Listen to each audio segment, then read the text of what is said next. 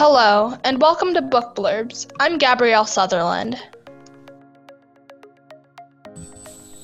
I'm Ricky Smith. And I'm Brielle Serval. Here at Book Blurbs, it is our mission to empower readers and writers and encourage others to read. We strive to highlight books about girls and people of color. We are located in the Baltimore area. Book we'll be discussing today is Esperanza Rising by Pam Munoz Ryan and published by Scholastic in the year 2000. It has won the Pura Belpre Award, a Jane Addams Children's Book Award, was listed in the ALA's Top 10 Best Books for Young Adults, and many other awards. Esperanza Rising was also commissioned as a play by the Minneapolis Children's Theater and has been performed in many venues around the U.S including the Goodman in Chicago and the Majestic Cutler Theater in Boston. Pam Munoz Ryan was born and raised in California's San Joaquin Valley. As a child, she discovered a love for reading, but never considered writing as a possible career. Today, she is the author of Riding Freedom, Echo, and most recently, Manana Land, as well as many picture books, including Mice and Beans. For more information, you can visit her website at www.pammunozryan.com. Esperanza Rising is about a young girl, Esperanza Ortega, who is forced to leave her happy, glamorous life in Mexico and, you, and moved to the United States in order to pursue safety and security from her uncles after her father's murder.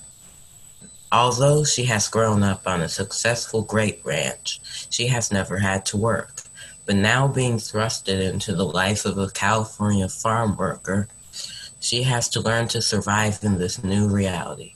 This book, set during the Great Depression, is one of tragedy, sickness, and struggle in an unfamiliar land, but ultimately one of change and acceptance of a strange life. One section that I really liked is right at the beginning of the book. It reads, Our land is alive, Esperanza, said Papa, taking her small hand as they walked through the gentle slopes of the vineyard. Leafy green vines draped the arbors, and the grapes were ready to drop. Esperanza was six years old and loved to walk with her papa through the winding rows, gazing up at him and watching his eyes dance with love for the land. This whole valley breathes and lives, he said, sweeping his arm toward the distant mountains that guarded them. It gives us the grapes, and then they welcome us. He gently touched a wild tendril that reached into the row, as if it had been waiting to shake his hand. He picked up a handful of the earth and studied it. Did you know that when you lie down on the land, you can feel it breathe, that you can feel its heart beating. Papi, I want to feel it, she said. Come. They walked to the end of the row, where the incline of the land formed a grassy swell. Papa lay down on his stomach and looked up at her, patting the ground next to him. Esperanza smoothed her dress and knelt down. Then, like a caterpillar, she slowly inched flat next to him their faces looking at each other, the warm sun pressed on one of Esperanza's cheeks, and the warm earth on the other. She giggled. Shh, she said. You can only feel the earth's heartbeat when you are still and quiet. She swallowed her laughter and after a moment said, I can't hear it, Papi. Wait a little while, and the fruit will fall into your hand. You must be patient, Esperanza. She waited and lay silent, watching Papa's eyes. And then she felt it. Softly at first, a gentle thumping, then stronger, a resounding thud, thud, thud against her body. She could hear it too, the beating rushing into her ears. Shoomp, shoomp, shoomp. She stared at Papa, not wanting to say a word not wanting to lose the sound, not wanting to forget the feel of the heart of the valley.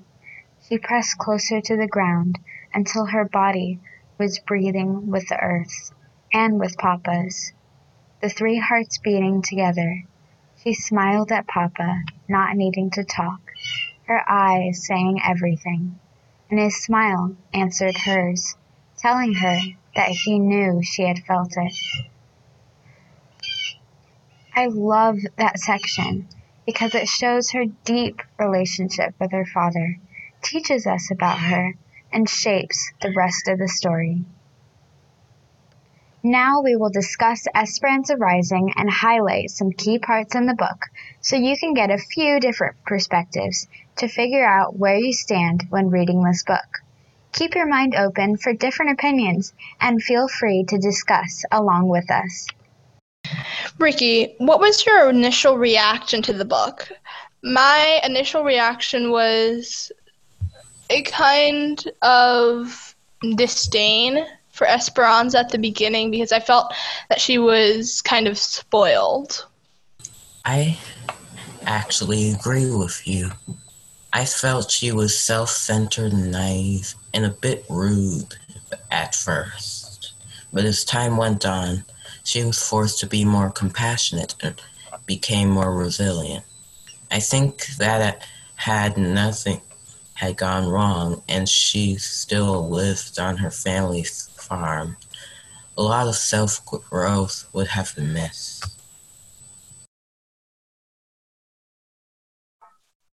Yeah, I agree with you guys. So, um, my favorite part of the book was at the end when Esperanza shows how much she has grown throughout the story.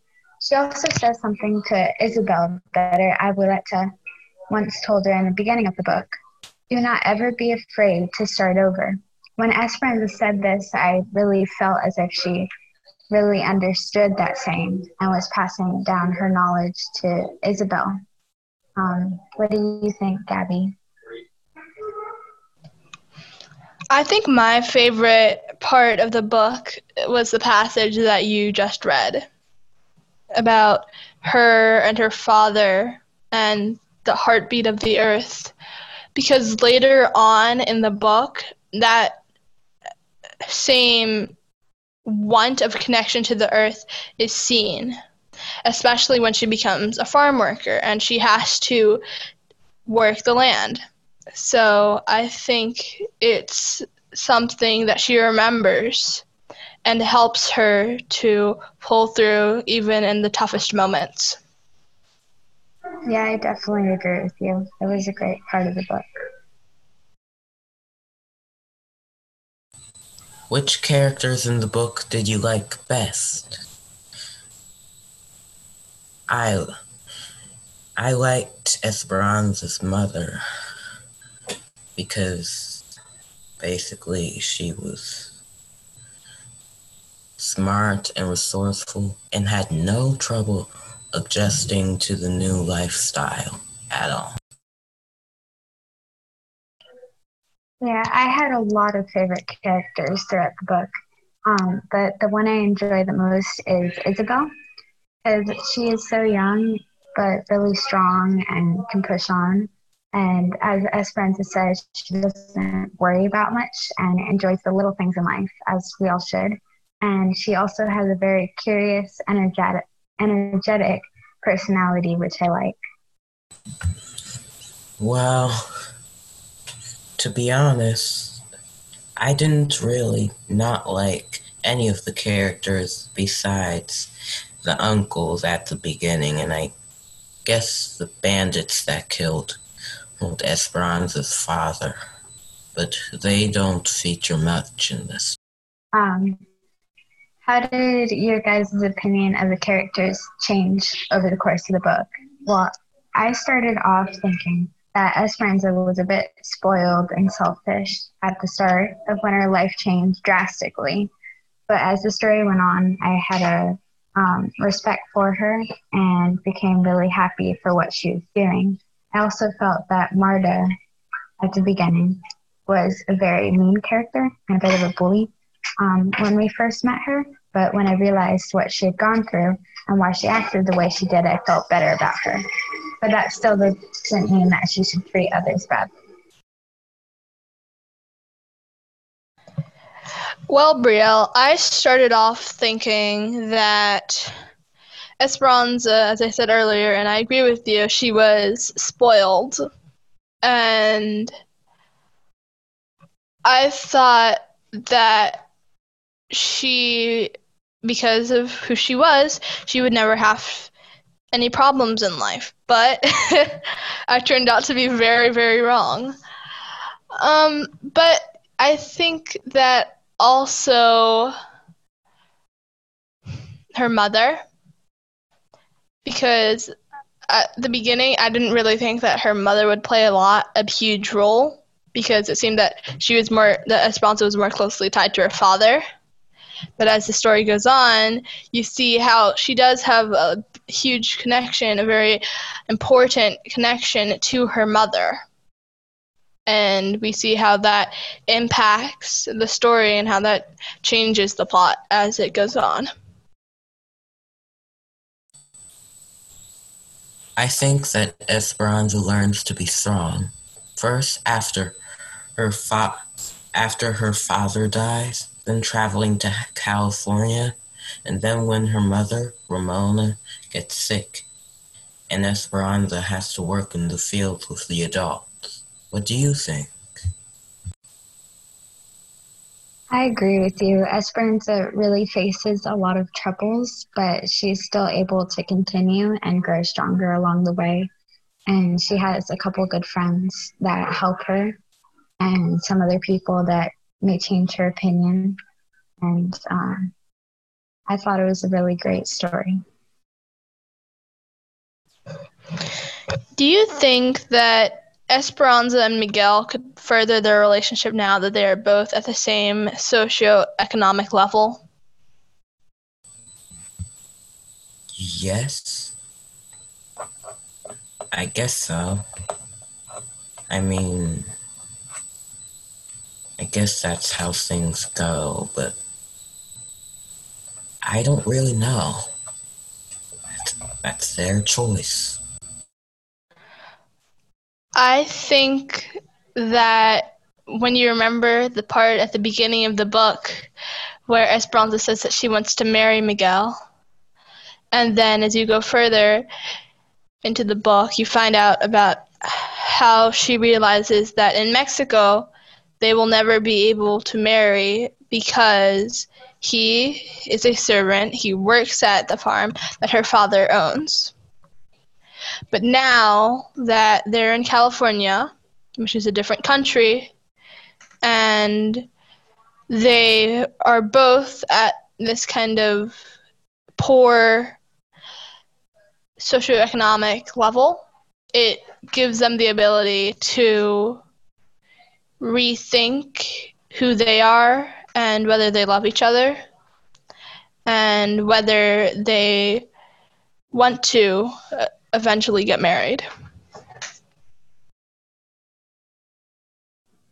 Yeah, that's great. Um, so I was thinking about the characters that we would all want to be, and I would love to be the main character of the book. And um, even knowing how difficult it was for Esperanza, I would like to be able to learn like what it was like um, changing the lifestyle I've always known and grow from it. And I also want to learn how important it is to be grateful for everything I have, like family and friends and education and everything else that I have. Um, and also, I've never worked in the fields. I mean, I've done some weeding and mowing the lawn, um, but I never like picked grapes or cut out potato eyes. Um, so I would really like to be a harvester and um, well, Brielle, I started off thinking that Esperanza, as I said earlier, and I agree with you, she was spoiled. And I thought that she, because of who she was, she would never have any problems in life. But I turned out to be very, very wrong. Um, but I think that also her mother because at the beginning I didn't really think that her mother would play a lot a huge role because it seemed that she was more that Esperanza was more closely tied to her father. But as the story goes on, you see how she does have a huge connection, a very important connection to her mother. And we see how that impacts the story and how that changes the plot as it goes on. Think that Esperanza and Miguel could further their relationship now that they are both at the same socio-economic level.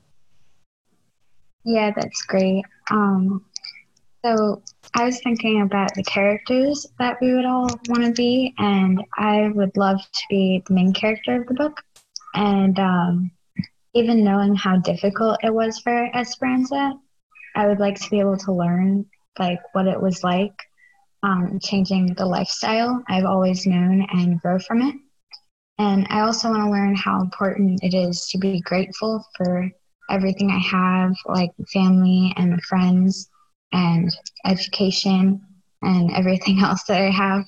Um, and also, I've never worked in the fields. I mean, I've done some weeding and mowing the lawn, um, but I never like picked grapes or cut out potato eyes.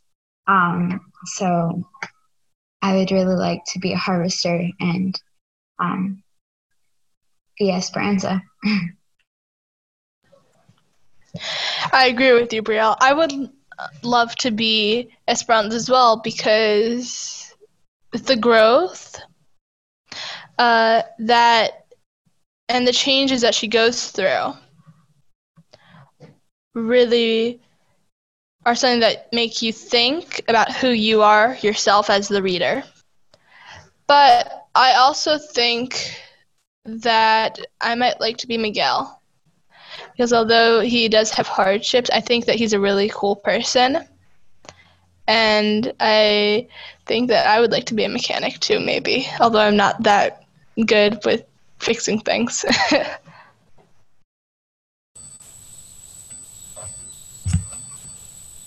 I'd actually want. I actually don't want to be any of them, but I would like to find out what happened to Marta after the they were taken away or, or ran away or something. Yeah, that wasn't really shown in the book. I'd also like to know what happened to her. Which places in the book would you like most most like to visit? I would love to go to modern California. Yeah. Um, I would love to visit Esperanza's old home in Aguas Calientes, Mexico. Um, it sounds like a wonderful place and it has a nice view. And I also want to pick some grapes because I've never done it before. And it would be a very cool um, and hopefully relaxing experience um, for me. Um, so I also found some quotes from the book that I liked. Um, well, one of them was "Every rose has its thorns," and uh, the meaning of this quote is life will always have struggles and hard times, but that's just part of life. Um, this quote also has a theme that is greatly used in this book, and I was thinking a bit about this phrase and realized that when you prick your finger on the rose's thorn, it bleeds, um, but the bleeding will stop eventually and the wound will heal. You'll also learn to be more careful when handling roses um, it's the same with life. When you stumble upon difficult times, it can be scary and painful, but it will pass eventually and you can learn from your mistakes.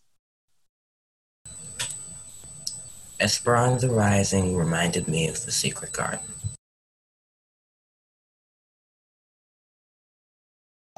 Why?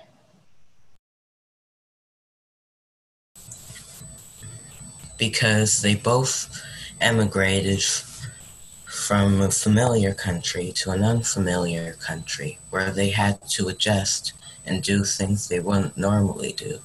Also, the, the protagonists were both, at first, spoiled children. I found that Esperanza Rising was a heartwarming and touching book about a girl adjusting to life after being uprooted and torn away from all her comforts. She learns and experiences things that she never imagined even existed. Pam Munoz Ryan has flipped the concept from rags to riches on its head.